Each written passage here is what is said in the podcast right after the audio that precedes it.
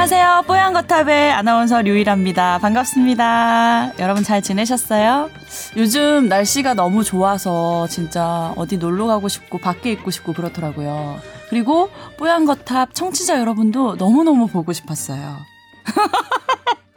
네, 안녕하십니까. 이제 그? 진행자가 네. 진행자가 그 게스트 소개를 안 해주니까 각자 자기가 알아서 소개합시다. 아니 지금 오늘 청취자랑 인사 좀 하고 소개를 해드리려고 그랬는데 왜 이렇게 급하세요?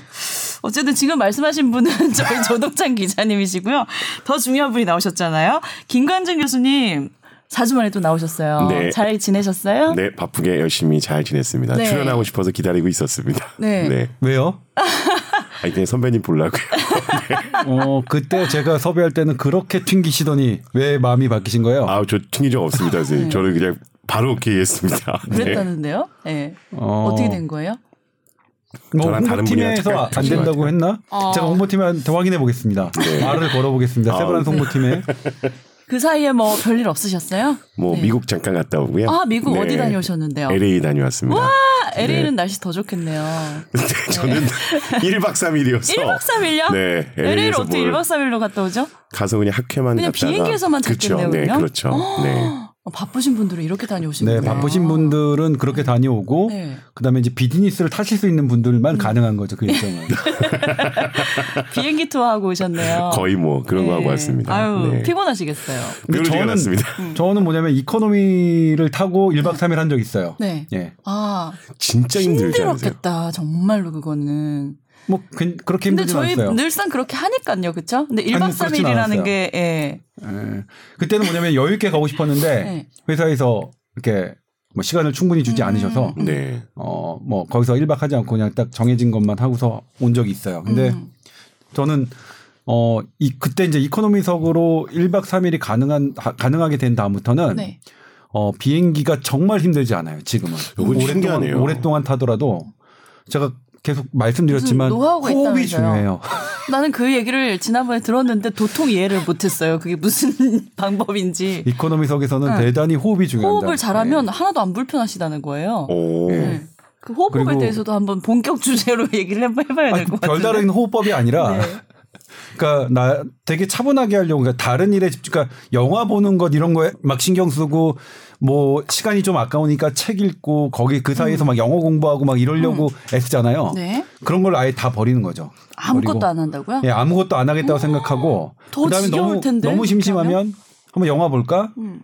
봐- 보다가 아니 재미 그러니까 싫어 안 보고 근데 이제 제일 중요한 게 나의 호흡을 일정하게 유지하려고 하는 게 제일 중요해요. 그 비행기 호흡법은 명상을 그러니까 하는 거예요? 아니 명상 아니니까 어떤 것도 하지 않으려고 하는 되시죠 지금?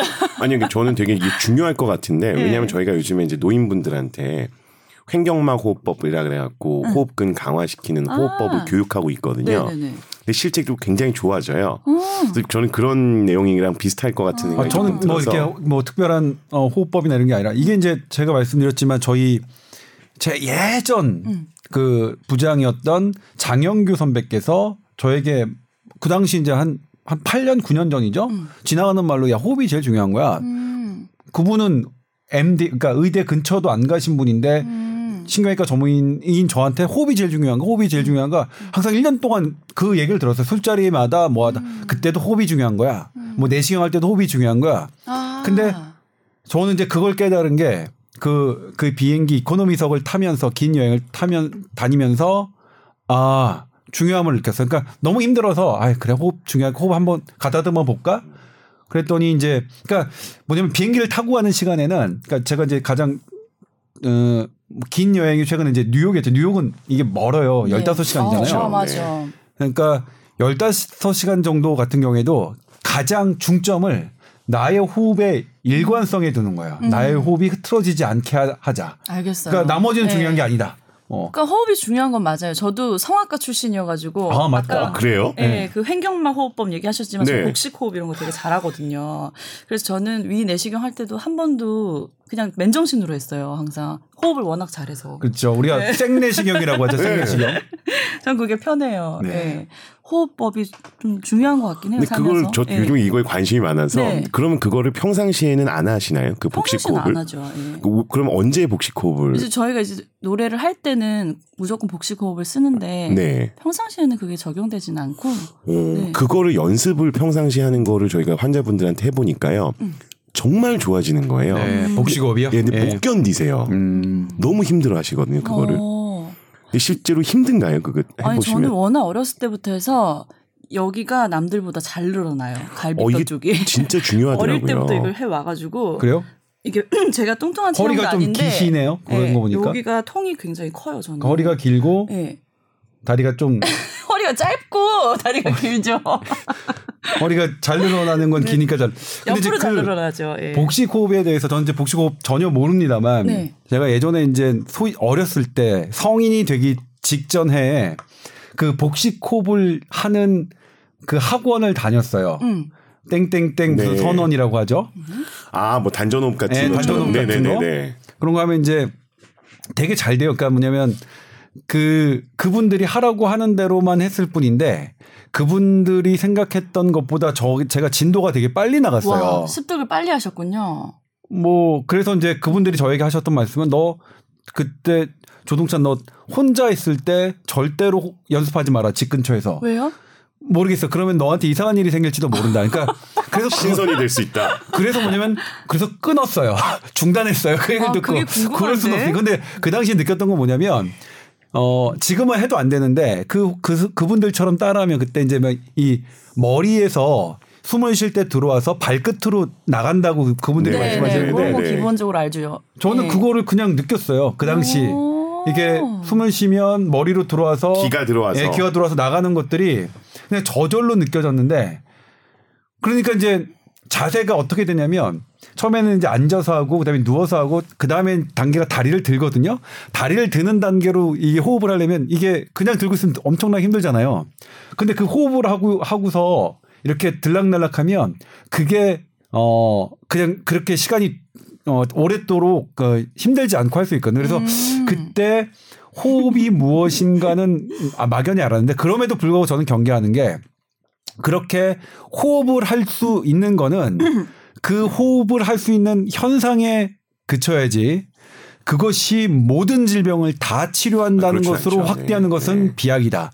그러니까 지금까지 그렇게 단전 호흡을 하고 그- 그분들이 이제 호흡을 가볍게 하고 어떤 기분을 좋게 하거나 다른 뭐 이런 어, 혈압을 약간 낮춘다거나 혈당을 약간 낮추는 정도의 그런 효과는 분명히 입증됐지만 그것이 만병통치, 난치병을 다 낫게 하고 암을 낫게 하고 하는 것은 아니다. 네. 그렇기 때문에 제가 이제 이 말씀은 뭐 분명히 그런 세계는 있다. 네. 근데 그런 세계가 비약돼서는 안 된다. 그냥 네. 있는 그대로 있는 그대로. 그다음에 그게 더 밝혀진다면 그 밝혀지는 만큼 우리가 이제 얘기하면 되는 거고요. 네. 근데 아직은 근데 밝혀지지 그 않았다. 공중부양하는 거는 직접 보셨다면서요? 네. 예. 네. 나 너무 신기하더라고 이 얘기가.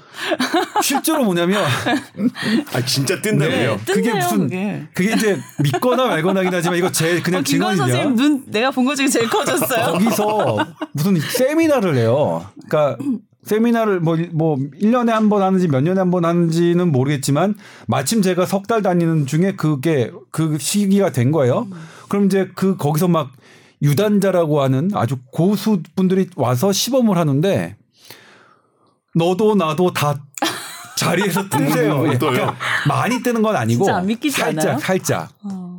살짝 그리고 이제 그 그들이 이렇게 행동을 하시는 걸 보면 어 거의 요 요가가 아니라 그분들은 이제 길을 타신다고요. 길을 타시면 그 길을 타는 행위가 요가처럼 보여요. 음. 그리고 그 요가 행위가 45도로 기울기도 하고 막 그래요. 그러니까 이건 그냥 설명할 수 없어요. 음. 우리 45도를 그냥 체조 선수 아주 훈련된 체조 선수 아니면 불가능한 것들이잖아요.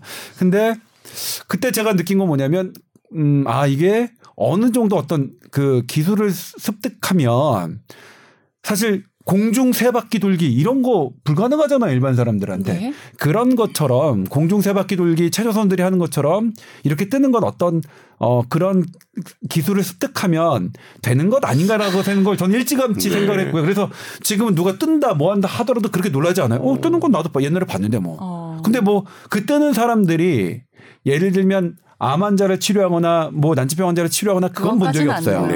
예. 그러니까 저는 뭐 뜨는 것도 안 믿으, 그러니까 이것도 이제 과학적으로 발- 그러니까 입증된 건 아니니까 저의 그냥 개인적인 지극히 개인적인 경험이라서 뭐 그렇긴 하지만 저는 개인적으로 그걸 봤다. 제가 네네. 속았을지언정 예. 그게 다 속임수 네. 마법일 수도 있지만 마술일 수도 있지만 어쨌든 저는 봤고 다만 딱 그런 세계는 있는 것 같고 맞아요. 그러니까 근데, 눈에 보이지 네. 않는 건데 좋은 기운으로 우리 몸을 순환시키는 뭐 그런 것들은 있는 것 같긴 네, 해요. 그렇죠? 예. 호흡법도 그렇고 그게 복식호흡이랑 단전호흡이랑 유사한가요? 같은, 같은 거예요. 거예요. 단전이죠 항상. 예. 그러니까 복식호흡이란 아래로 복식호흡은 이제 내려야 되는 거. 배로 숨 쉬는 거잖아요. 근데 단전호흡은 집중을 하는 거예요. 그 배꼽 밑에 단전이라고 있다고 하고 그분들의 이제 표현은 지그시 단전을 바라보는 바라보면서 네. 숨을 쉬어라 이렇게 하거든요. 음. 뭐 근데 저는 이제 최근에 아 그러니까 최근에 이렇게 작년 미국에 있을 때 시, 그 시간이 남아서 한번 해봤어요. 안 돼요. 그 전처럼 안 돼요. 어, 그럼 성악하셨던 분들은 계속 그걸 연습을 하시고 연습을 따로 하지는 않고 이제 항상 노래를 부를 때는 딱 그게 이제 기술처럼 들어가는 거죠. 그러니까 무조건 그냥 예, 예. 자연 반사가 되는군요. 네, 네. 어, 신기하네요. 아, 제가 왜 이런 말씀을 드리냐면 네, 네. 사람들이 혈압이라든지 체온이라든지 이런 거에는 관심을 많이 가지잖아요. 네. 이게 다 생체 신호들인데 호흡에는 생각보다 관심이 별로 없거든요. 네, 네. 근데 되게 중요한 음. 사실은 저희 몸 속에서 생활하는 데 있어서도 너무 필수적인 거여서 네. 제가 개인적으로 생각했을 땐 호흡에 대한 관심이 좀 더 있어야 될 거라고 판단이 되는데 음. 복식 호흡이라든지 이런 단전 호흡이 얘기하셨던 것처럼 특정한 건강 상태를 완벽하게 뭐 좋게 해준다거나 만병통치약은 절대 네. 건 아니겠지만. 예. 건강에 있어서 확실히 도움은 될 것 같거든요. 음. 개인적으로 봤을 때는. 저는 사실 솔직히 말씀드리면 호흡이 더 중요하다고 생각하는데 이게 이제 너무 과장되게 포장될까봐 제가 오히려 경계를 예, 예. 경계하는 말씀을 많이 드리는 거고 네. 네. 실은 우리가 1분당 몇 회 호흡을 하느냐 어떻게 하느냐에 따라서 PaCO2가 달라져요. 달라지고 네. PaCO2가 달라진다는 것은 혈중 이산화탄소 농도입니다. 네. 그러면 혈관의 이 직경이 달라지고 그렇죠. 저항성이 달라지기 때문에 네. 실은 무한대의 가능성이 있는 영역이라고 저는 생각해요. 생각하거든요. 음. 네. 왜냐하면 수면할 때 수면 모흡증도 지금 말씀하셨던 것처럼 자는 동안에 숨을 안 쉬면 네. 혈압이 올라가거든요. 사실은 PaCO2가 올라가고 뭐 그러면서 약간 안 좋아지는데 호흡은 어. 어쨌든 저희가 한번 좀 관심을 가지고 봐야 되거든요. 왜 제가 자꾸 이러면 똑같은 얘기를 네. 저희가 이제 VIP 검진센터에서도 근무를 하니까 검진을 받으러 외국에서 오셨던 분이 비행기를 탈 때 호흡을 바꾸고 나니까 별로 안 힘들었다는 얘기를 하셨는데 네. 똑같이 얘기하니까? 제가 지금 네. 그래서 지금 네. 어머 어머. 너무 난 우연의 일치여서 무시했는데. 이게 사실 뭐냐면 저도 제가 저한테 이런 말씀을 하셨던 그 장영규 선배 제가 늘 무시하던 선배예요. 근데 나중에 해본 아, 들어보니까 네. 말이 맞아요. 그분은 이제 내시경도 저 수면 내시경 해가지고 전화를 못 받았어요. 그랬더니 그걸 왜 수면을 하냐? 호흡을 하면 되는 걸. 음. 아 참 이상한 말씀 하시네. 이렇게 했었는데. 야, 이게 진짜 근데 효과가 있으면 널리 좀 전파를 해야겠어요 저희가. 예. 네. 그러니까 저는 이제 1분에 4번 쉬신대요, 숨을. 아, 비행기에서 여섯 대- 번까지만 예. 쉬신대요. 그게 사실 뭐 그랬죠. 하버드 출신의 의사분이 이제 빨리 잠드는 법에 보면 그 호흡 횟수가 있습니다. 그러니까 음. 어 일곱 그러니까 숨을 참고서 분당 한 일곱 번 정도 천천히 느리게 예, 해야 된다. 느리게 거죠? 쉬는 거예요. 그러니까 예. 그거를 한 세 번 정도 하면 잠들 수 있다. 음. 근데 쉽진 않아요. 해보니까. 음. 근데 그걸 여러 번, 그것도 이제 훈련이 필요하거든요. 해보면 그 메커니즘은 딱 하나예요. 호흡수를 작게 해서 PaCO2를 올린다. PaCO2 올리면 우리 그 실신하잖아요. 너무 그렇죠. 높으면. 네, 네. 그러니까 이 몸을 실신 상태로 만드는 거죠. 자는 그게, 거예요? 그게 네. 뭐 사실은 수면 메커니즘을 빨리 돌, 돌리는 네. 기전이니까. 그리고 저는 이제 지금도 내가 어떤 감정의 기복이, 기복이 있거나 화날 때 보면 제일 먼저 달라지는 게 어. 호흡이. 아 그렇네요. 그래서- 생기죠. 네. 반대로 어떻게 하냐면 나의 이거를 돌리기 위해서는 음. 나의 흥분 상태와 이 분노와 이, 이, 이렇게 큰 기쁨을 좀이 중화시키기 위해서는 뭐가 되냐? 그럼 호흡을 조금 더 가다듬으면 뭐 훨씬 나은 것 같아요. 음. 심호흡하라고. 네. 아, 특히나 미세먼지도 괜찮아요. 많아져서 네. 호흡법이 진짜 중요할 것 같아요. 점점 더 호흡기 기능이. 네. 그렇네요. 어제 저희 좋은 아침 녹화였는데 네. 김광수 선생님이 출연해 주셨어요. 아, 그 사진 방송이, 봤어요. 사진 예, 봤어요. 5월 8일 어버이날 나가는데 네. 어버이날 음, 부모님께 어떤 선물을 해드리면 좋을까 이런 주제로 이제 말씀을 해주셨거든요. 재밌는 건 그 녹화장에 의사 가운 하얀색 가운을 직접 가져오셔야 되는데 깜빡하셨어요. 아, 저는 김광준 선생님이 항상 말씀하실 때 너무 똑부러지게 말씀하시고 너무 체계적으로 1번, 2번 이렇게 말씀하셔서 완벽하신 분이구나 했는데 어제 혼자 안 가져오셨더라고요. 그래서 저희가 어떻게 했냐면 동네 한의사 한의원을 찾아가서 저 저희 좋은 아침 팀인데 죄송한데 가운 한 번만 빌려주세요. 이래서 겨우 녹화를 진행하게 됐다는 얘기를 꼭 한번 드리고 싶더라고요. 아 그런 비하인드 스토리가 아주 있었나요? 인간적인 아니 그걸 분이셨어요. 알고 계실 줄 몰랐는데 진짜 알고 계시네요. 저희는 다 알아요. 아, 네. 아 작가분들한테 되게. 죄송하더라고요. 네. 아, 네. 어쨌든 5월 8일 내용은 아주 좋을 거라고 네. 기대를 하고 네, 있습니다. 5월 8일 반가웠습니다. 좋은 아침 네. 뭐 시청해 주시면 네, 우리 김광준 선생님 얼굴 김광준 볼수 교수님과 있어요. 네. 류일아 네. 아나운서의 예쁜 모습이 나오나요? 그날 별로 안 이뻤던 것 같아요. 근데 언제 이뻐요? 그러면 실물 아나운서는? 실물 보면 되게 예쁘잖아요. 화면은 모르겠어요, 제가. 그래요? 아니, 누가 이쁘다고 하는 분들이 있나요? 아니 제 생각에 그러니까 거울 보고 이쁘다고 생각하시는 거죠? 넘어갈까요? 네. 아니, 어제 되게 잘 챙겨 어제래 네. 잘 챙겨 주셔서 감사합니다. 아, 저 네. 한게 없는데요. 계속 그렇게 말씀해 주셔서 감사합니다. 아, 네. 네. 훈훈하죠. 훈훈하네요. 네. 분위기 좋아요. 네. 자, 오늘 그래서 주제가 사실 호흡법은 아니었고 저희가 어, 들어온 어, 사연이 없어서 두 가지의 주제를 정해봤거든요. 네. 그 여기서 중요한 건 사연이 들어온 게 없다는 게 그렇죠. 네, 중요하기 때문에 일단 사연 안 어디로 주시면 이런 주저리 주저리한 말씀을 들으셔야 합니다. 어디로 사연을 보내주면 좋으실지 한번 공지를 하고 또 말씀 나누겠습니다. tower 골뱅이 sbs.co.kr로 보내주세요. 궁금한 거 다 보내주시면 저희가 소개해드릴게요. 자, 그래서 오늘 주제는 어, 요즘 유행하고 있는 A형 간염과 또 다이어트에 대한 얘기를 해볼까 합니다. 먼저 A형 간염에 대해서 한번 얘기를 나눠볼게요. 요즘 젊은 층에서도 A형 간염이 급증하고 있다고 하더라고요. 네. 사실 이제 그 이거 스트레이트 상황만 제가 이제 좀 말씀드릴게요. 네. 네, A형 간염 이제 통계를 좀 말씀드리면 네네.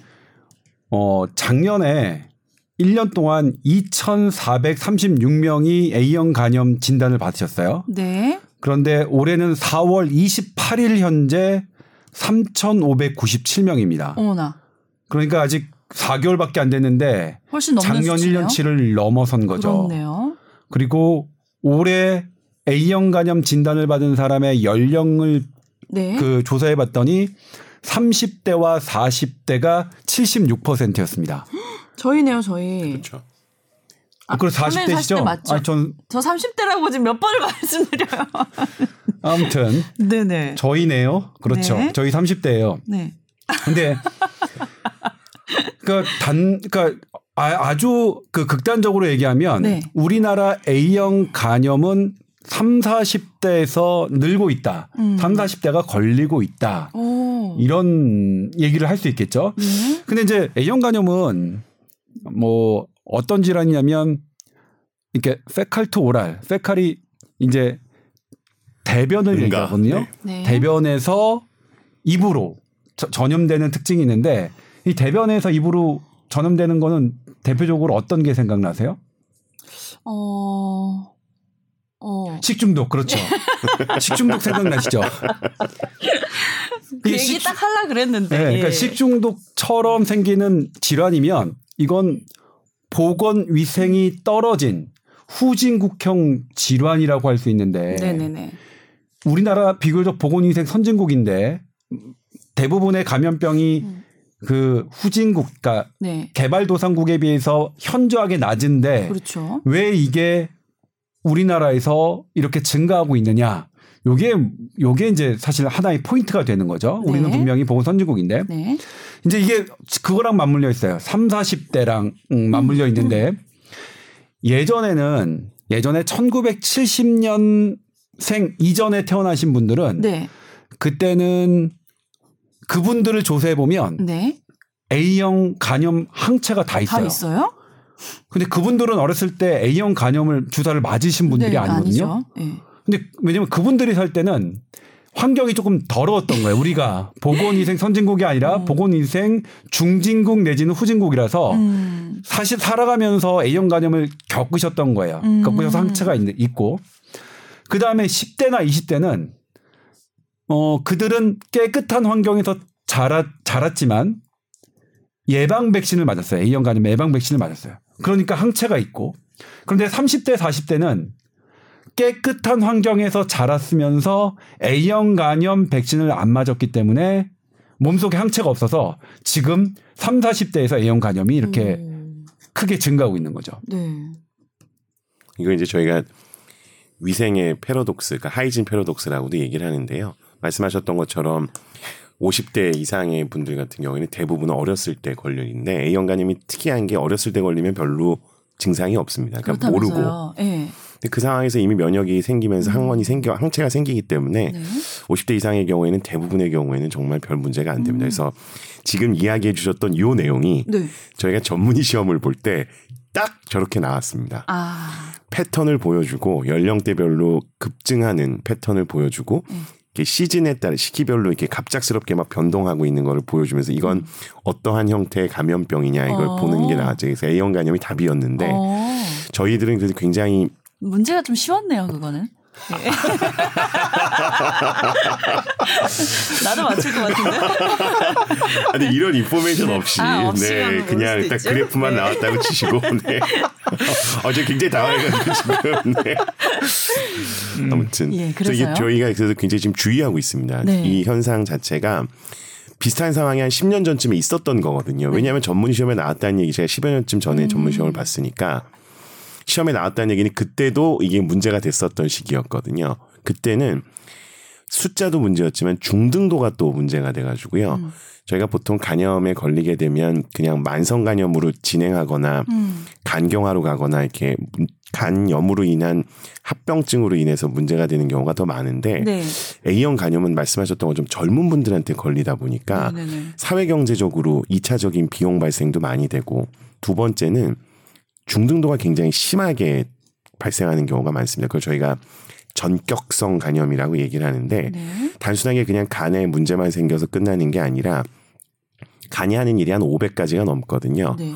이 수많은 일들 중에서 제일 대표적인 게 해독 작용을 해야 되는데 네. 간염이 생기면서 해독 작용을 못 하니까 간에서 해독하지 못했던 독성 물질들이 뇌로 가서 어, 의식 혼란을 일으키는 걸 간성 뇌증이라 그러거든요. 어, 벌써 무서워요. 그래서 이런 분들이 생기기 시작했었던 거죠. 근데 네. 그분들 다 젊고 건강했던 분들인데 어. 하루 아침에 2, 3일 만에 갑자기 간 기능이 확 떨어지면서 의식이 없어지고 인공호흡기 끼고 중환자실 가시고 이러니까 그때 굉장히 큰 이슈가 됐었습니다. 사실. 네네. 그래서 A형 간염은 솔직히 말씀드리면 젊었을 때 어렸을 때 이렇게 앓고 지나가면 아무것도 아니지만 네. 3, 40대에 걸리면 사망에 이를 수 있기 때문에 네. 반드시 예방 접종을 하셔야 됩니다. 음. 네. 그래서 이제 성인 그러면 어떻게 해야 되느냐. 네. 뭐 이제 결론부터 말씀드리면 건강검진 항목에 A형 간염 항체가 있느냐 없느냐가 나와 있는 데가 있어요. 네. 거기서 이제 A형 간염. 예, 항체가 없다고 하신 분들은 한 번이나 두 번, 두 번을 더 권장하는데 네. 한번 정도 맞으면 생기긴 하는데 네. 근데 그 비율이 한 70에서 80% 정도 네. 두번 정도를 맞아야 한 6개월 간격으로 그래야 이제 100%에 근접한 그 항체 생성률이 나오니까 두 번 정도 맞으시는 거를 권장하고요. 네. 그다음에 이제 아까 그 김광준 교수님 말씀하셨지만 아기 때는 이렇게 황달 그러니까 이게 간이 되게 많이 어 간세포가 손상돼서 음. 어떤 얼굴이 노랗게지는 노랗게지는 그런 어 황달 증세가 어릴 때는 거의 뭐 10명 중에 한 명이라면 네. 성인 같은 경우에는 10명 중 7명이 그거에 빠진다고 오. 하거든요. 그러니까 성인들은 더 조심해야 되는 거죠, 애들보다. 네. 그래 뭐 그렇게 하시고 그다음에 이제 어 40대 이후의 분들은 어떻게 하냐? 40대 이후, 이후의 분들은 어 그러니까 50대 40대 후반에서 이제 50대 이후겠죠. 그분들은 어 90%의 확률로 본인이 항체가 있을 확률이 있지만 네. 그래도, 그래도 걱정이 된다 그러면. 한번 예. 건강검진 항목이나 한번 외래 가셔서 병원에 가셔서 뭐 항체가 있는지 검사하신 다음에 없으면 예방 접종 맞으시면 되고요. 그다음에 이제 이걸 지역별로 보면 어디가 제일 높으냐면 아 지역도 달라요. 네. 네. 이게 대전이 전국적으로 제일 높습니다. 평균보다 6배고요. 그다음에 세종, 그다음에 충청도입니다. 음, 충청 지역이네요. 예, 네. 세종 중, 중부 지역이니까 중부 지역에서 A형 간염이 그 높아지고 있다는 건 어떤 의미냐면 네. 이게 방금 말씀드렸지만 수인성, 전염성, 그러니까 이 음식이나 오염된 음식이나 물을 통해서 입으로 전염되는 거니까 환자가 많으면 많을수록 더 그 지역에서는 그렇죠. 발생하기가 쉽거든요. 네네. 그리고 이분들은 일단 대단히 개인 위생 열, 철저하게 손 열심히 씻고 음식 되도록 입, 어, 익혀서 드시고 그다음에 또 예방 접종 이분들은 더 특히 신경 쓰셔야겠죠. 근데 이제 그럼 왜 중부 지역에서 그 이런 개형 감염이 지금 많이 발생하고 있느냐? 당연히 질병관리본부한테 물었죠. 네. 근데 아- 알기가 어려워요. 이알수 네. 왜 알기가 어렵냐면 A형 간염의 특유의 긴 잠복기 때문이에요. 예, 잠복기가 이제 평균 28일 한 달인데 네. 잠복기라는 게 뭐냐면 내 저한테 A형 간염 바이러스가 들어와요. 들어왔을 때 이게 그럼 이제 왜 간염이냐면 간에서 얘가 증식을 하거든요. 막 증식할 때까지는 나는 어떠한 증상도 없어요. 없어요. 예. 그다음에 이게 간에서 증식을 다 마무리하고 난 다음에 나의 면역 세포가 이 간 세포를 막 파괴할 때 이거 이것과 싸우면서 간 세포를 파괴할 때 어떤 증상이 나타나는데 네. 그 기간이 평균 28일이고 이제 적게는 15일, 길게는 50일이나 되거든요. 네. 그러면 내가 근데 이제 문제는 뭐냐면 그렇게 증상이 없는 이 잠복기 때도 나의 대변에는 A형 간염 바이러스가 배출돼서 다른 사람에게 옮길 수가 있어요. 음. 그러니까 이거는 뭐냐면 이게 참 이 방역이 어려운 게 네. 나도 모르는 사이에 내가 증상이 전혀 없는데 다른 사람을 감염시킬 수 있고 그리고 증상이 전혀 없는 사람을 통해서 나도 감염될 수 있고 네. 그래서 뒤늦게 잠복기가 다 끝난 다음에 질병관리본부가 역학조사를 해도 어, 뭐가 어떻게 된 건지 알 수가 없는 거예요. 너무나 오래됐으니까. 네, 오래된 한 달 전에. 무슨 일이 있었는지 알기는 너무 어려우니까 네. 그래서 이거는 어떤 역학조사를 통해서 방역망을 차단하는 접근으로는 A형 간염을 차단할 수가 막을 수가 없어요. 그래서 음. 이거는 본인들이 네. 우리 우리가 그러니까 열심히 예, 손을 씻고. 특히 네. 어린아이를 돌보거나 음식을 하시는 분들 그분들은 정말 그 손 깨끗이 씻어, 씻으셔야 되고 네. 그리고 이런 높은 지역에 계신 분들 그리고 그 외 지역이라고 하더라도 A형 간염에 취약한 특히 3, 40대 방금 말씀드렸지만 그분들은 뭐 간염 예방 주, 주사를 맞는 게 네. 맞는 게 백신은 꼭 맞으셔야겠네요. 네. 네. 저는 이제 뭐, 근데 이제 이게 뭐 그런 건 있어요. 3, 40대가 국가가 이제 아예 맞기로 권장을 하고 가이드라인을 그렇게 바꾸면 저희도 말씀드리기는 되게 편한데 아, 어린이들한테는 예, 예. 가이드라인이 돼 있는데 이제 성인들한테는 가이드라인을 만들어 주지 않으셔서 이제 저희가 이제 이런 거 할 때는 아, 그럼 어, 그냥 이렇게 하는 게 좋습니다. 이런 식으로 음. 표현을 하는데 뭐 그 정도의로 말씀드릴 수 있을 것 같아요. 네. 필수 예방 접종이어서요. 네. 2015년부터는 아이들은 다 네. 필수적으로 예방 접종을 하게 돼 있고요. 두 번 맞아야 됩니다. 사실은 이게 왜 그러냐면 불활성화 백신이라 그래서 포르말린 같은 걸로 이제 백신이 생백신이 있고 사백신이 있거든요. 그러니까 생백신은 살아있는 바이러스를 그냥 넣는 거라면 이건 불활성화 백신이라 그래서 활성화가 되는데 시간이 필요하기 때문에 대신에 부작용이 덜하죠. 음. 두번 맞는 거를 권장을 하고요. 두 번 맞으시면 95% 정도 예방이 됩니다. 음. 그래서 백신은 전이는 내과학회라든지 소화기학회라든지 뭐 간학회 같이 전문적으로 보시는 쪽에서는 50세 이하에서는 네. 예방 접종을 하시는 거를 권장하고요. 네. 오늘 맞으셨다 그러면 6개월 후에 맞는 게 원칙입니다. 네. 그래서 두 차례를 접종하면 말씀드렸던 것처럼 95% 이상 A형 간염을 예방하실 수 있고요. 네. 12개월 이내로만 맞으면 네. 효과는 있다고 돼 있기 때문에 뭐 이전에 한번 맞으셨었는데 그 기억이 잘 안 난다거나 그러면 1년 내로라 그러면 언제든지 맞으시면 확실하게 예방 효과를 얻으실 수 있으니까 예방 접종을 1번으로 꼭 말씀을 드리고 싶고요. 네. 두 번째가 이제 정말 조동찬 기자님께서 중요한 얘기를 하셨는데 네. 네. 아까 말씀하셨던 것처럼 이 간염 A형 간염이 어떤 경로를 통해서 전파되느냐가 중요하거든요. 그러니까요. 이게 결국에는 네. 수인성이라고 얘기하는 것 중에서 네. 저희가 생각했을 때 앞으로 계속 수인성 전염병은 늘어날 겁니다. 음. 그 가장 큰 이유는 아이러니하게도 스마트폰입니다. 어. 제가 왜 이런 말씀을 드리냐면 네. 화장실에서 변기에 앉아서 스마트폰을 보는 사람들이 급증을 했거든요. 어. 그러니까 대변을 보면서 스마트폰을 만지는 분들이 정말 많아졌는데요. 네.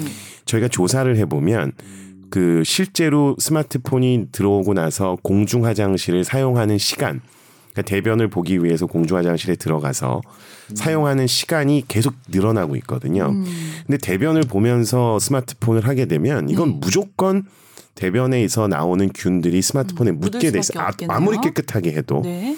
그런데 이런 분들 중에 거의 40%가 손을 안 씻습니다. 예. 조사를 해보면 10명 중에 6명만 손을 씻고 나오고 제대로 손을 씻는 분들은 10명 중에 3명밖에 안 되거든요. 근데 그분들이 그러면 스마트폰에 A형 간염 같은 바이러스들 다 묻히고 있는 거죠. 근데 우리가 이거를 계속 만지고 있잖아요. 음. 네네. 그럼 내가 손을 씻고 나와도 스마트폰에 묻어 있었던 게 다시 나한테 오. 묻고 제가 그걸 어디론가 가져갔을 때 누군가 접촉을 하고 이 과정에서 수인성 질환들은 전부 퍼질 수밖에 없어서 음. 제가 꼭 말씀드리고 싶은 게 대변 보실 때 스마트폰을 보시지 말라. 1번 꺼내지 마라.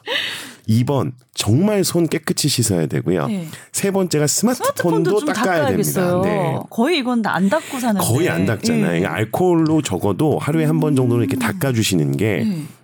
정말 만병의 근원이 될 수 있습니다. 제가 걱정하는 이거 부분이. 뉴스 아이템인데요. 이거 혹시 그 자료 있어요? 스마트폰? 예. 됐고 어 그럼요. 일본 같은 경우에는 오케이. 실제로 조사가 다 돼 있습니다. 오케이. 네. 오. 그 일본어로 돼 있는 게 아니라 영어로 아, 우리나라 영어로 말로 돼 있습니다. 네. 우리나라 말로도 돼 있어요. 번역이 돼 있습니다. 아, 오케이. 네. 좋습니다. 이거 해야겠네. 아, 제가 뉴스 아이템을 드린 건가요? 네. 솔깃하네요, 네. 진짜. 아, 근데, 근데- 전혀 생각을 못 하셨어요? 네. 아, 그러니까 일단은 뭐냐면 아이, 음. 스마트폰에 대한 생각을 했는데 이제 이게 어느 정- 그러니까 이거 뭐냐면 생각을 하더라도 우리는 근거가 있어야 되니까. 네네. 근데 일본에서 그런 근거가 있다면 이건 분명히 하죠. 네. 내가 음. 그 주말에 주말에 찾아갈 수도 있어요. 발제를 해야겠네. 네. 어. 진짜 병에 별의별 게 다 있습니다. 그다음에 음. 우리가 이제 일요일 날 업그레이드 하니까 내가 일요일 날 발제를 하면서 음. 뽀얀 거탑에서 자세하게 알려드립니다. 아, 좋네요. 네. 후속적인 내용은 뭐야? 지금 내가 이렇게 얘기하면서 침이 막 튀었어요. 괜찮아요. 어, 뭐 근데 더 재밌는 건 전혀 안 되면 돼요. 장치 있어. 네. 장치 있어요. 어, 알코올로 이걸 제거해 보면 네. 깨끗해질 것 같잖아요. 네. 안 깨끗해지는 경우가 더 많습니다. 그래서 왜요? 왜 그럴까 봤더니 네. 또 묻는 겁니다. 음. 그러니까 깨끗해졌다가 금방 제 손에 있어서 또 묻는, 또 묻는 거예요. 아, 그 손이 문제. 네. 그래서 손이 또 문제가 되기 네. 때문에 반드시 손도 깨끗이 씻고 아. 스마트폰도 깨, 그러니까 손과 스마트폰은 네. 하나다. 음. 우리 예방 방역에 있어서 음. 두 가지를 하나로 생각해야 된다는 어, 게 저의 주, 뭐- 주장입니다. 항상 금- 또 비누로 깨끗이 씻어야겠네요. 네. 금과 같은. 묻히시지 네. 말고. 네. 근데 그 그런 분들이 있대요. 네. 그, 그 화장실 얘기가 나와서 그런데 네. 그 서점에 가면 화장실 가고 싶으신 분들이 있대요. 그러실 수 있죠. 아니 그게 무슨 용어가 있었잖아요. 일본 네, 무슨 아저씨가 일본 발견해. 아저씨가, 예. 네, 무슨 음. 증후군. 무슨 증후군? 그게 사실 제 얘기잖아요. 아, 그랬던 거야? 저는 예전부터 서점만 가면 너무 그 화장실을 가고 싶은 느낌을 바로 느껴서 예, 이거 화장실 느낌은 이제 1번이 작은 것, 2번이 네. 큰 거라고 하면 2번입니다, 2번이죠, 2번. 2번. 그 이게 조건 반사처럼 조건 반사처럼. 신기하네요. 그래서 제가 이- 이런 사람이 또 있나 항상 늘 궁금했었는데 최근에 그게 SBS 스브스 뉴스에서 나오더라고요. 오. 네. 그런 사람들이 꽤 있다고. 그러니까 비슷한 분들이요. 네, 근데 원인은 이제 뭐 여러 가지 설이 있어서 밝혀지진 않았는데 네. 제 생각에는 확실히 그 인과 관계 밝혀지지 않은 뭔가가 있다. 있긴 있어요. 예. 오, 신기하네요. 오, 나이트 클럽에 가면 춤을 추고 싶은 이런 건 아닌가요? 그것도 맞네. 끝 끊어야겠다. 이거 끊어야겠는데요. 죄송합니다. 예. 네. 아 그리고 제가 이제 다 결, 끝났기 때문에 네. 비화가 좀 있어서 말씀드리면 어차피 이게 전부 수인성 전염병이거든요. 네. 수인성 전염병이 얼마나 무섭고 그거에서 스테, 이 스마트폰이 얼마나 중요하냐면 음. 제가 이제 대한축구협회 의무분과 위원을 하고 있습니다. 네, 오. 그래서 안 하는 게 없어. 협회요? 네, 대한축구협회 의무분과 위원을 하는데 제가 이제 원래 오. 내분비내과를 전공해서 네. 도핑을 그러니까 도핑을 하는 호르몬을 보는 거니까요. 아. 그래서 의무분과 위원을 하는데 그 대표팀이 경기를 하러 갈 때 이제 열대 지역으로 가는 경우가 많죠. 그러니까 네. 위생 상태가 좋지 않은데 작년에 열렸던 아시안 게임 축구 국가 대표팀이 아, 인도네시아로 있죠. 예. 갔었거든요. 그래서 축구협회에서 이렇게 열대 지역으로 갈 때는 감염성 질환이 발생할 수 있으니 음. 원래는 정형외과나 재활의학과나 뭐 신경외과 선생님들이 주로 팀 닥터를 하시는데 이제 의무분과 위원장님께서 초기에는 부상에 대한 위험성보다는 장염이라든지 뭐 이런 내과적인 질환이 발생할 가능성이 더 높으니까 저보고 팀 닥터로 초기에 따라가서 선수들 이제 토너먼트 들어가기 전까지 좀 같이 관리를 좀 해자 네네. 이렇게 해서 갔어요. 그래서 어, 저는 그래요? 아시안 게임에 팀 닥터로 이제 갔었는데 선수들도 마찬가지거든요. 선수들도 화장실 가면 스마트폰을 보아요. 보시는구나. 왜냐하면 선수들은 스마트폰을 압수당하거든요. 예. 아, 이게 합숙할 때 스마트폰을 못 봅니다. 근데 이제 화장실에 갈 때 이제 볼 수 있죠. 콜레라 같은 게돈 거예요. 아이고, 아이고. 그런데 정말 무섭게 돌아서 이제 다, 다 지나간 얘기니까 네. 기억하시는 분들 있겠지만 저희가 첫 경기에서 6대 0으로 이겼습니다. 네. 네. 두 번째 경기를 졌습니다. 아, 그리고 굉장히 많은 선수들이 바뀌었어요. 왜 바뀌었냐? 그 사이에 바꿀 수밖에 없는 거예요. 아, 콜레라 때문에. 뛸 수가 없는 겁니다. 선수들이. 아, 그런 일이 있었는지 알지를 몰랐네요. 못하. 지금 이제 다 네. 지나간 얘기니까. 어머. 근데 결론적으로 얘기하면 그때 당시에 저희가 생각했었을 때 이건 스마트폰 때문일 가능성이 높다. 음. 그래서 이제 소독을 원래 하는데 이제는 그냥 방마다 다 그 알코올 소독제를 놓고 화장실 갔다 오면 무조건. 그다음에 그 스마트폰도 다 닦고 네. 그 다음에 한 이틀 만에 다 없어집니다. 어. 선수들도 건강하니까요. 네. 음, 그래서 정말 화장실에서 스마트폰을 보는 게 개인 한 사람한테도 영향을 줄 수 있지만 이게 사회적으로도 엄청난 문제가 될 수 있기 음. 때문에 네. 공중 위생적인 개념으로 봤을 때는 스마트폰을 화장실에서 쓰지 않고 손을 깨끗이 그 스마트폰을 깨끗이 쓰시는 게 만약에 그게 없었다 그러면 저희가 물론 더 좋은 결과가 뭐 우승했으니까 그보다 더 좋은 결과는 네. 없겠지만 치명적인 문제가 생길 수 있었거든요. 어. 저는 이게 콜레라인 거를 느꼈는데 그거를 진단할 수가 없는 거예요. 거기서 음, 한국에 전 돌아와서 그러네요. 진단을 음, 했죠. 아. 심지어는 저도 걸렸거든요. 아. 그래서 그 김광용 교수도 화장실에서 스마트폰을 하셨나요? 저도 그때 봤었죠. 당연히 네. 화장실에 가면 보죠. 지금도 봅니다. 닦죠. 근데 유일한 차이는 저는 계속 닦을 수 있다는 겁니다. 병원에 있기 때문에. 어. 네. 그래서 이거는 습관적으로 약간 위생을 좀 신경을 쓰셔야 된다는 게 그래야겠어요. 예. A형 간염에 대한 부분은 워낙 이건 전문적인 의학범이라서 물론 대략적으로 팩책 같은 것처럼 지금 얘기해 주신 건 도움이 되겠지만 네. 공중 위생 음. 네, 이 부분을 강조하고 싶어서 네. 그러네요. 사실은 어, 손 씻기에 대한 부분은 특히 우리 조리 과정의 손 씻기에 대한 것은 이제 뭐 학회나 질병관리본부가 이렇게 제시해 주셨는데 스마트폰 영향은 제시해 주지 네. 않으니까 이건 사실은 처음 어, 그러네요. A형 간염에 대해서는 처음 적인데 제가 끝나고 이제 자료를 조금 받아서 네. 일요일 날 발제하면서 그렇게 해야 될 것 같긴 하네요. 네, 어, 근데 많은 분들이 아셔야겠어요. 지금 이 그. 그게 어떤 아시안 게임이 언제 작년 8월이었어요. 네. 작년 8월. 네. 오, 그럼 최근이었고 작년 8월 이게 behind story 정도의 이런 것들 아 이거 얘기돼요. 되는데 축구협회 관련된 거는 제가 여기서야 뭐 그냥 얘기- 수다처럼 얘기할 수 네. 있지만 오피셜리 나가게 같은데? 되면 네. 그거는 홍보목 이런 걸 받으셔야 될 건데 아마 안 해줄 겁니다. 아니 근데 뭐 그거는 뭐 제가 알아서 적당히 처리하면 되죠. 좀 뭐. 그런 거 그런 거 처리하라고 기자들이 있는 네. 거니까. 네. 아저 잘릴 수도 있어요. 아니, 아니 되게 되게 조심히 할게요. 근데 이게 네. 그러니까 뭐냐면 이게 그 축구 선수들이 잘못한 게 아니라 그것도 우승했으니까 네. 훨씬 더 그분들도 가벼운 마음으로 그리고 그 교훈 그리고 왜냐면 그거는 일부러 그런 게 아니라 누구나 다 그런 거 하고 있는 그쵸. 거고 그러니까 물갈이라고 저희가 예. 얘기하잖아요. 처음엔 그건 줄 알았어요. 그러니까요. 그런데 물갈이는 이런 식으로 나타나지 않거든요. 그래서 아. 저희가 걱정을 했었던 게 처음에 의무분과 위원장님께서 내과 의사인 저를 그쪽에 파견을 보낼 때도 그걸 우려하셔서 보냈던 거거든요. 그리고 심지어는 그것 때문에 미리 학숙 합숙을 했어요. 경기 직전에 간 게 아니라 한 2주 정도 먼저 가가지고 적응을 했거든요.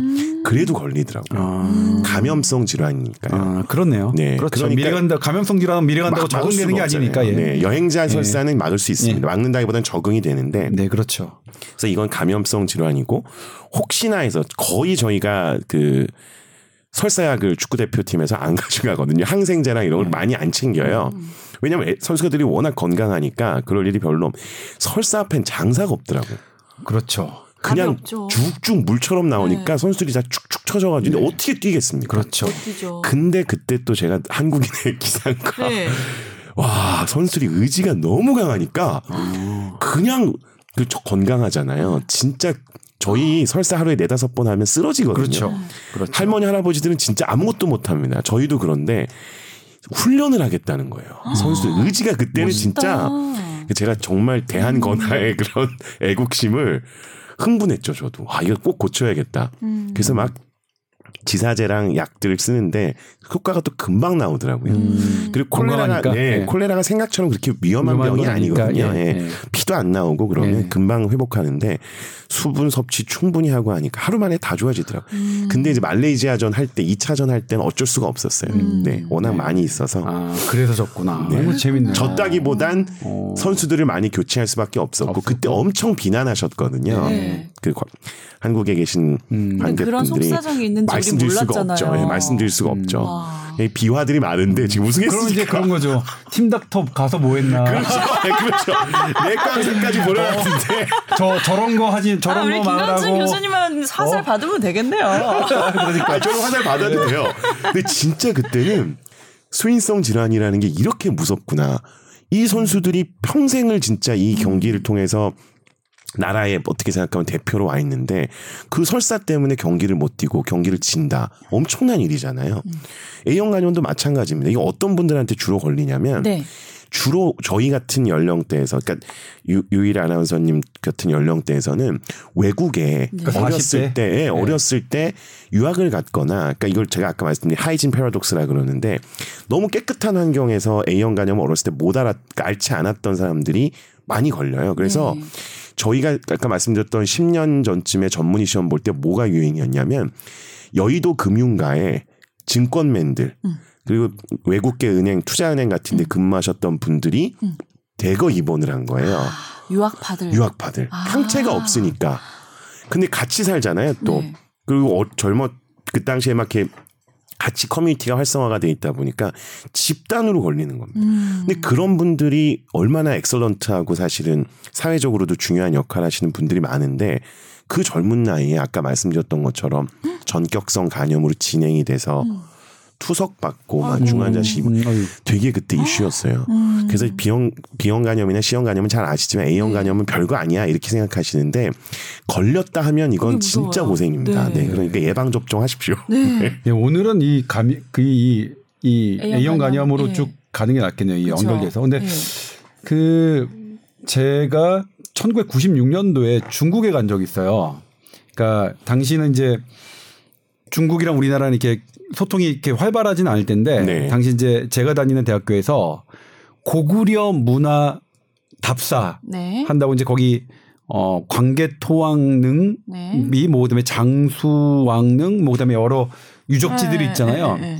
그걸 하러 이제 갔어요. 갔는데 이제 거기서 중국 물가 되게 싸더라고요. 그 당시에 네. 이제 우리나라 돈으로 10만 원 정도만 받고 가면 뭐 길거리에 사. 먹거나 네. 뭐 하는 걸 충분히 할 수 있으니까. 근데 거기서 어, 포장마차에서 어떤 이제 뭐 꼬치구이 뭐 이런 것들을 먹었어요. 먹었는데 그 다음 날 거기 이제 갔던 사람들 한 150명 정도면 한 50% 정도가 어, 이 식중독에 걸렸어요. 네. 저도 그때 경험은 뭐냐면 이 토와 설사를 동시에 하는 밤, 밤 어? 그래서 이제 그때 저희 의대생이 한네명 정도가 갔는데 모든 방에서 의대생 의대생을 찾는 거예요. 네. 어디냐. 근데 사실 의대생이 할 수 있는 건 별로 없고 네. 의대생 네 명이 다 나자빠졌어요.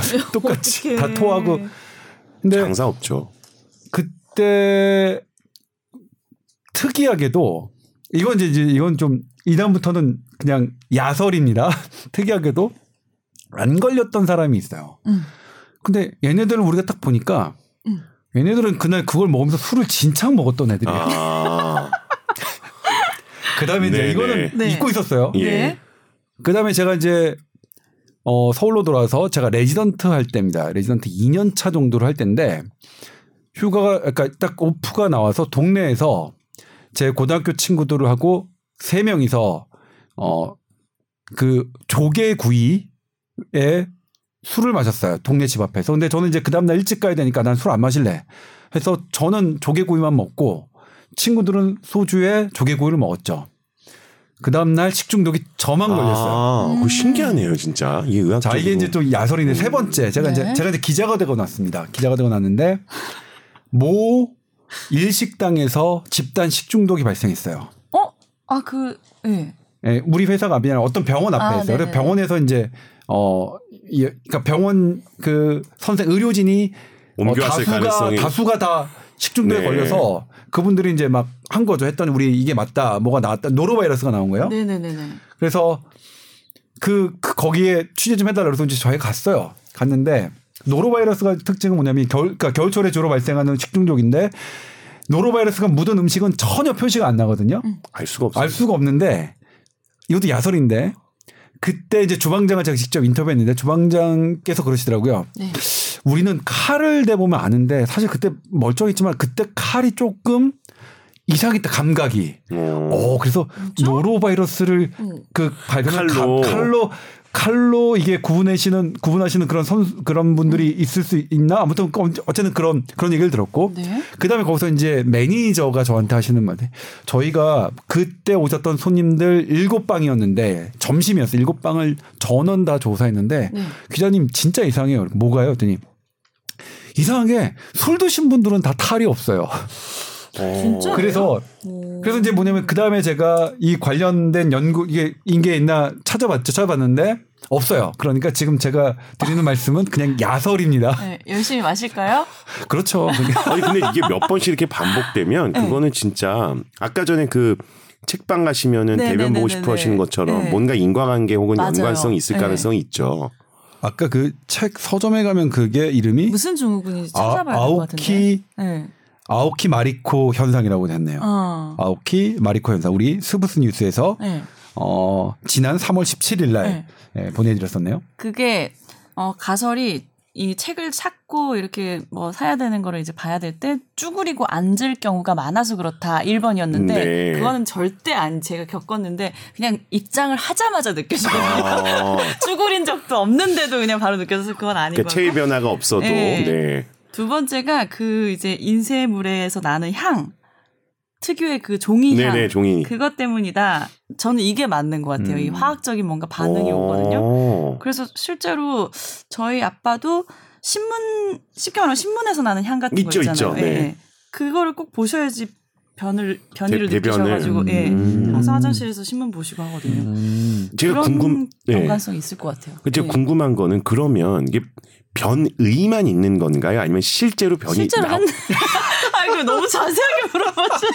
아니 왜냐면 변이는 느낄 수 있거든요. 네. 근데 실제로 변이 나오냐가 궁금한 실제로 거. 저는 네, 나왔나요? 회사 앞에 교보의 문고에 가서 많이 경험을 했습니다. 아, 그렇구나. 신기하네요. 진짜. 근데 지난번에 그래서 제가 그 제가 광화문 교보문고 갔을 때 책 사진을 찍어서 보내 보냈어요. 근데 혹시 그 보기만 해도 또 약간 느껴지려고 그래 그러더라고요. 혹시 어. 학습 효과인지 아 그럼 그렇지 그거는 이제 네. 강화된 어떤 이미지 트랙이라서 네. 그런 이미지만 봐도. 예. 그렇게 되는 것일 수 이미지만 있고 봐도 화학적인 반응이 유도가 돼서 반사가 근데 그 일어나는 일본인 거죠. 아저씨가 그래서 그 향을 만들어 가지고 향수를 만들었대요. 이게 이제 변비를 위해서. 그러네요. 예. 근데 또 그건 또 막상 효과가 없었대요. 아. 음. 그 뭔지 모르겠어요. 그러니까 그 무언 이게 이제 우리가 생각하는 어 사과의 비타민 C가 음. 가장 중요한지 알았는데 음.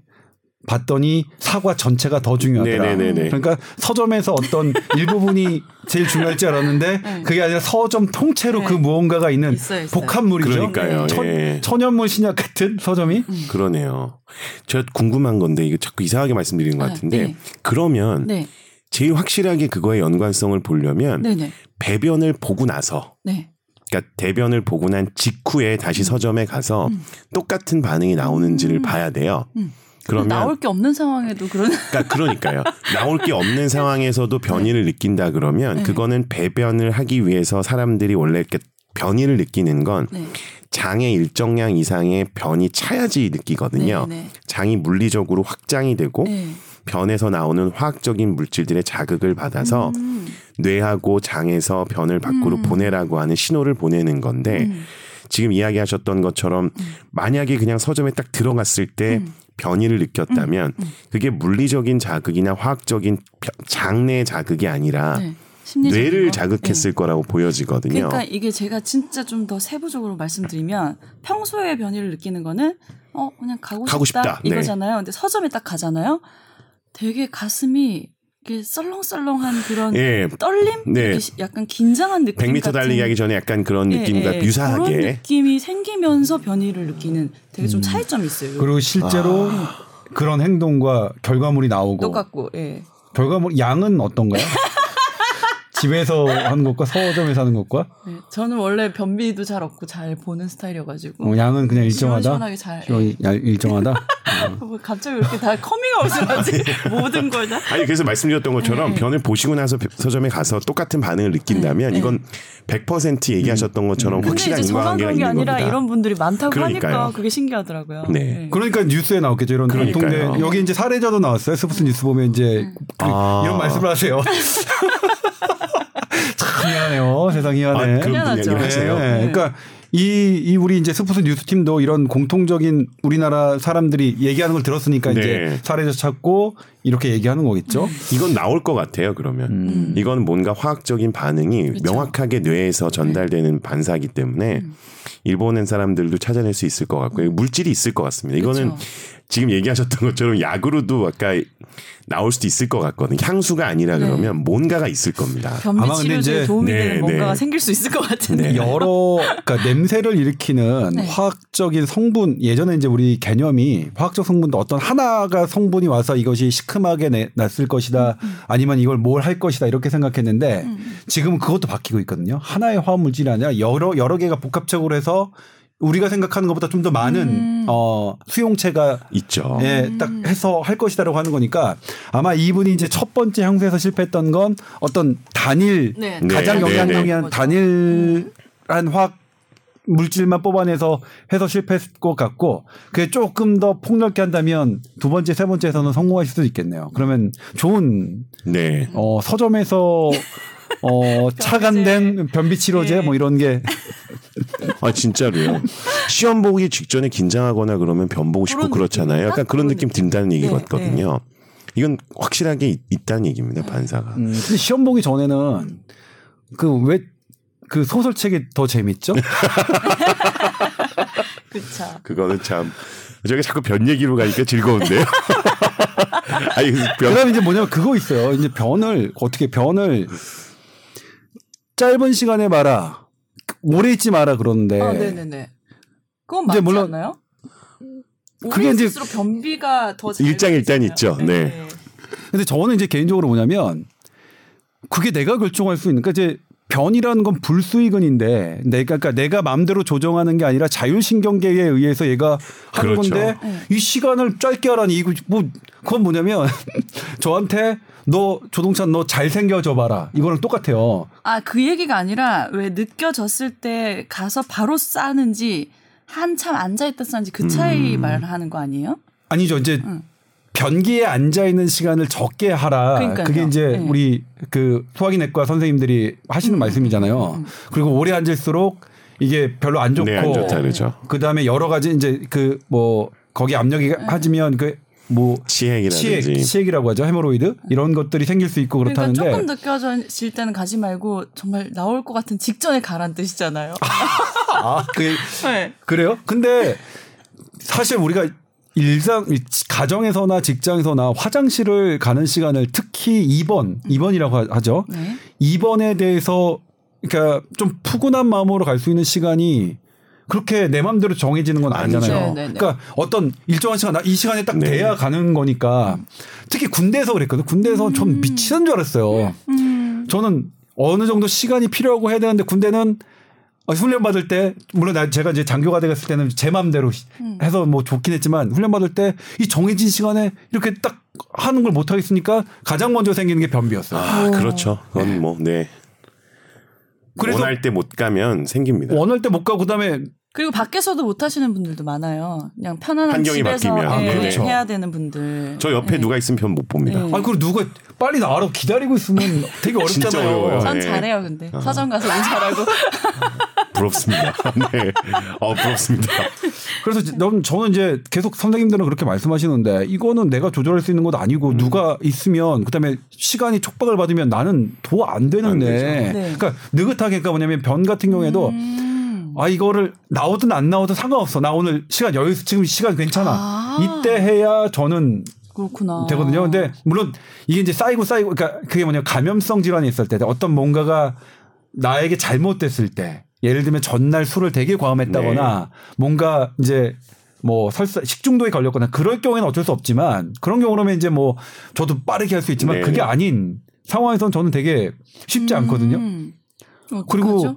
네. 매번 그런 기사들이 뜨니까 이제 주변 사람들은 너 화장실 너 그렇게 사용하면 안 돼 막 이렇게 저를 막 뭐 미개인처럼 음. 문명이 뒤떨어진 사람처럼 하는데 어 저는 사실 안 네, 돼요. 저도 그게 그렇지 빨리가 안 돼요. 그러니까 제가 네. 이런 분들을 이해를 못했네요. 저는 아무 데서나 그냥 할 수 있으니까 제일 급할 얼마나 걸려 때 그러면 시간이? 소변 나 보고 나오는 것 같은 느낌으로 나올 수도 있어요. 아 그래요? 저도 사실은 1분 쾌변 남아요. 가능해요? 와 저도 쾌변 남았는데 근데 아니 왜냐면 집에서는 몇 분 걸려 요 그러면 교수님? 저도 그냥 집에서 편하게 볼 때는 비슷합니다. 아, 1분 내요? 1분 내로 네. 끝납니다. 어 그래요? 네. 와 근데 여기서 좀 변과에 관련돼서 오늘- 또 계속 얘기를 하게 되는데 변을 오래 보면 안 되는 이유 뭐 이런 걸 좀 떠나서 네. 요즘의 문화 중에서 그러니까 A형 간염하고 연결을 시키다 보니까 네. 요즘의 문화 중에서 화장실에 지금 많이 부- 새롭게 음. 생긴 게 음? 비데가 있잖아요. 그렇죠 아. 비대. 이것도 사실 문제거든요. 아 그러니까 그렇- 그게. 공중 화장실에 네. 있는 비데는 찝찝해서 못 쓰시는 분들도 많아요. 오히려 네. 집에서 쓰시는 것도 관리가 잘 안 되는 겁니다. 어. 제가 왜 이런 말씀을 드리냐면 두 네. 가지인데 비데를 보신 적이 있는지를 모르겠어요. 일단 비데를 눈으로 이렇게 물이 나오는 걸 보진 않으시잖아요. 네, 네, 네. 그게 균이 살기에 굉장히 좋은 오, 아, 환경입니다. 온도가 따뜻하니까. 예, 따뜻하고 그거를 자동으로 세척하는 기술이 없는 그런 기기들은 아. 그러니까 호텔 같은데 좋은데 가면 이제 자동으로 그 노즐을 네. 세척해 주는 게 있는데 없는 기계들이 되게 많거든요. 네. 그러면 얘기하셨던 것처럼 거기서 약간 미지근한 물 나오죠. 음. 찬물도 나오지만 그 다음에 변이 잘 묻어요. 그게. 음. 그러니까 변이 실제로 묻어 있습니다. 생각보다 굉장히 아, 많은. 못, 듣, 못 들을 것 같아 지금 얘기를. 그래서 요지는 뭐냐면 네네. 이게 남자한테는 사실은 크게 영향을 아. 안 줘요. 여자분한테 여성, 아, 문제인 겁니다. 요도 감염이 많이. 생기는 그러니까 음. 방광염이라든지 질염 같은 게 많이 생기시는 분들 중에서 음. 비데를 사용하시는 분들이 있으면 음. 비데의 위생 상태를 꼭 점검해 보시는 게 좋죠. 아, 그게 왜 그렇겠네요. 그러냐면 이게 화면이 있으니까 이게 가능해지는데 네. 저희가 이렇게 앉아 있고 이게 한, 네. 이렇게 있고 비데 노즐이 이렇게 나오면 네. 물이 이렇게 나와요. 그래서 노즐을 원래는 이렇게 해야 됩니다. 아. 그러니까 엉덩이 쪽으로 올라가게 물을 쏴야 되는데 음. 대부분 물을 뒤에서 뒤- 앞쪽으로 아. 쏴요. 네. 아. 그러면 여성분들이 이렇게 둔부가 있으면 네. 항문이 여기에 있고 질이 여기 있고 네. 요도가 여기 있거든요. 네. 물이 이렇게 타고 올라갑니다. 이렇게. 어. 그래서 변에 묻어 있었던 균들 같은 것들이 물을 오히려 타고 오히려. 올라와요. 올라올 수 있네요. 그래서 비데를 꼭 쓰실 거면 1번은 비데 노즐을 깨끗하게 위생적으로 관리하셔야 되고 두 네. 번째는 물을 뒤쪽으로 쏴야 됩니다. 그러니까요. 그러면 이제 뭐냐면 두 번째 물의 방향은 네. 노즐을 아무리 깨끗하게 관리한다 하더라도 생길 수 있는 생길 수 문제잖아요. 있죠. 네. 그러니까 이건 깨끗하게 관리하는 것 and 그렇습니다. 방향을 이렇게 해야겠네요. 네, 그렇게 됩니다. 방향 어떻게 조절하죠? 아, 그게 네. 방향을 조절할 수 있게 돼 있어요. 앞쪽으로 당겨가지고 조절하시면 이렇게, 아. 네. 그러니까 이제 뭐냐면 아무리 깨끗하게 했더라도 방향이 틀리면 나의 장내 세균이 질 쪽으로나 나의 요도. 그러니까 와. 비뇨기과적으로 네. 그 계통으로 올라갈 수 있으니까 네.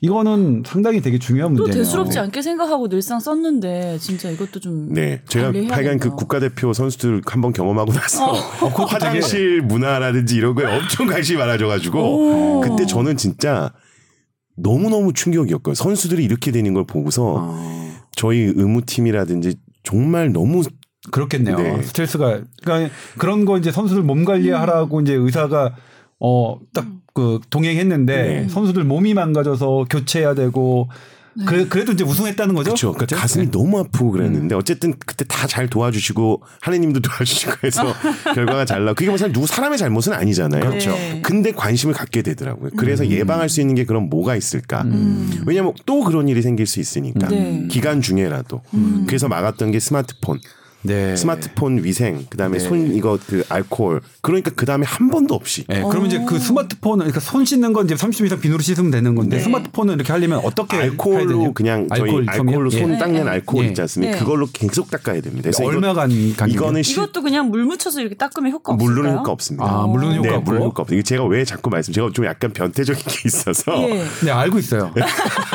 뭐, 뭐 모습도 그래요. 변태는 변태를 알아봐요. 예. 변태 같나요? 우리끼리는 아무튼, 다 네. 알아봐요. 어떻게 네. 근데 이거 그러니까 어떻게 하는 왜 건지 말씀을 드리냐면 예. 네네. 너무 저는 병원에 있으니까 궁금하잖아요. 네. 그래서 저희 병원에서 배지라는 게 있습니다. 네. 세균을 배양할 수 있는 거죠. 배지가 네. 있어요. 제 스마트폰을 한번 면봉으로 이렇게 긁어서 음. 배지에다 하고 물로 닦은 다음에 배지에 묻혀보고 해보셨군요. 이게 비누. 같은 걸로 이렇게 한번 해보고 네. 알코올 솜으로 해봤어요. 네. 다 소용없고 알코올 솜이 최고입니다. 예. 어. 알코올 솜? 예, 왜냐하면 비누도 저는 효과가 있을 줄 알았는데 네. 비누도 생각보다 살균 효과가 떨어지더라고요. 아. 그래서 알코올을 저희 그 손 세정하는 알코올이 알코올? 있어요. 어. 그걸로 정말 깨끗하게 휴, 휴지에 묻혀갖고 닦은 다음에 어.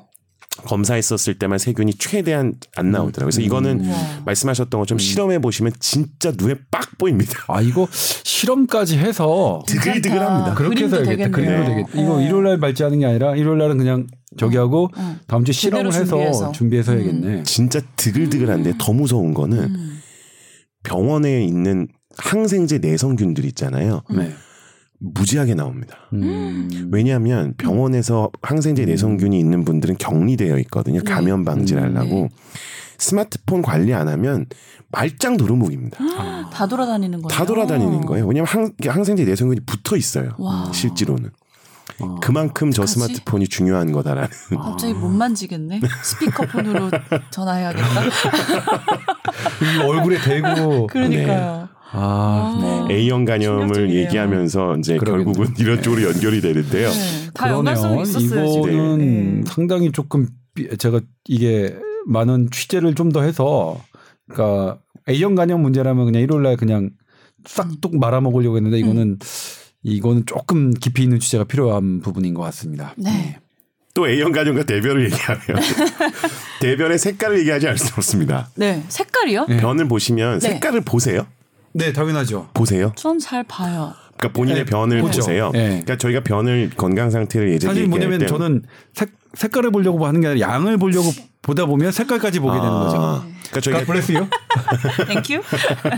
세 가지가 네. 중요하거든요. 말씀하셨던 것처럼 색깔, 두 번째가 양, 세 번째가 모양이 중요한데 네. 사실 양이라는 거는 굉장히 변이가 네. 차이가 크기 때문에 그건 그렇다고 치는데요. 혹시라도 변을 보셨는데 평상시에 나오는 변의 색깔은 대부분 갈색 계통의 색깔이 나오잖아요. 네. 노란색이라든지 뭐 황토색이라든지 고동색이라든지. 개성이 네. 없어서. 근데 이제 양극단으로 가는 것 중에 네. 검정색이 나온다. 아. 이건 뭐 아시겠지만 출혈 때문에 혈변이죠. 생기는 경우가 네, 많은 네. 거고 주로 위에서의 출혈이나 십이장 같은 음. 상부 상부? 위장 간의 출혈인 음. 거고요. 색깔이 희- 희뿌옇게 나오는 게 있습니다. 희뿌옇게? 네. 뭐 어떤 아. 색깔이지? 이게 간이 안 좋거나 담낭의 문제, 담즙의 문제가 있을 때 나오는 거여서 A형 간염에 걸리신 분들이 네. 두 가지가 나오는데 소변 색깔이 진해지는 아까 얘기하셨던 황달로 인해서? 네. 소변이 진해지고요. 두 번째로 위험한 신호가 변 색깔이 회백색으로 나오는 아. 저희는 담즙이 안 나오고 있다라는 의미로 해석을 하는데요. 이러면 이건 진짜 문제가 생깁니다. 그래서 변 색깔이 회백색이면 간이나 쓸개즙이 나오는 길, 저희 담도라고 하는데 그런데 이상이 있는 거고 이거는 생각보다 심각한 문제거든요. 음. 뭐 수술을 해야 될 수도 있고 어쨌든 굉장히 안 좋아질 수 있기 때문에 A형 간염 걸리신 분들한테서 대변을 통해서 확인하실 수 있는 음. 정보 중에 변 색깔이 있다라는 네. 걸 참고하시면 될 것 같습니다. 네. 제가 그런 적 있어요. 하얀색 변을 난생 처음 본 네네. 거예요. 그래서 얘기했죠. 제 소화기내과 제 친구한테 야나 이거 하얀색인데 음. 평소와 달라 그랬더니 형그 간. 이 간에 음. 그 담즙 담낭 거기가 막힌 거야. 뭐 거기에 문제가 네. 있어. 병원 가. 그래서 당시 이제 제가 출입하던 서울대병원에 진료를 갖고 했어요. 근데 저는 근데 별게 안 나왔어요. 딱 한 번 일에 네. 한 번만 그러고 괜찮은데 음. 어쨌든 그래서 이제 뭐다 초음파까지 봤거든요. 근데 근데 문제 없었어요. 예, 문제가 없었어요. 근데 어. 뭐냐면 이제 그거 한, 한 번에 어쨌든 그래도 문제는 있었겠죠. 그 1회 순간이 나온 있다가, 순간은 뭔가 그러니까 정체가 있었던 모양이에요. 제가 음. 그랬다가 그냥 그 정체가 풀리면서, 풀리면서. 음. 뭐 해결됐는데 방금 말씀하셨던 김광중 교수님이 말씀하셨던 하얀색 음.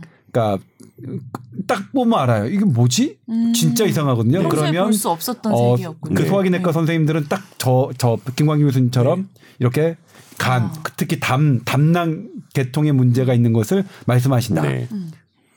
이게 요즘에 또 인공지능으로 이 변을 사진을 찍어서 변을 보고 건강 상태를 측정해 주는 그런 인공지능 기술도 나오고 있거든요. 우와, 신기하네요. 물론 아까 얘기했던 것처럼 이게 전부는 아니라서 전체 건강을 보여줄 수는 없겠지만 변이 그만큼 중요하다라는 거그 네. 부분을 강조하고 싶어서 말씀을 드렸습니다. 네. 뭐변 얘기 재밌네요. 네. 네. A형 간염은 네. 네. 뭐 변으로 그렇죠. 갈 수밖에 변- 없습니다. 다 관련이 있는 네. 얘기들이었고 네. 정말 네. 중요한 네. 얘기들이었어요. 네. 네. 어 특히 스마트폰 아우 저거 알코올 꼭 사다 놓고 해야겠어요. 네. 네. 그 휴대용으로 가지고 다닐 수 있는 조그마한 것들도 네. 많이 팔잖아요. 알코올 네. 소비나 이런 네. 것들. 네. 그런 거 하나씩 가지고 다녀야겠네요. 네. 그러네요. 네. 최대로 가장 위협적인 음. 감염의 원인으로 보여집니다. 스마트폰이. 네. 스마트폰. 예. 관리를 잘 하셔야겠습니다. 네, 오늘 사실은 다이어트 얘기까지 하려고 그랬는데 내용이 너무 재밌고 할 네. 얘기가 많아서 다이어트 얘기는 다음 시간에 다음에, 또 미룰게요. 네. 네, 오늘 좋은 말씀 너무 감사드립니다. 오늘 아유, 수고하셨어요. 고맙습니다. 네. 감사합니다. 네, 고맙습니다. 감사합니다.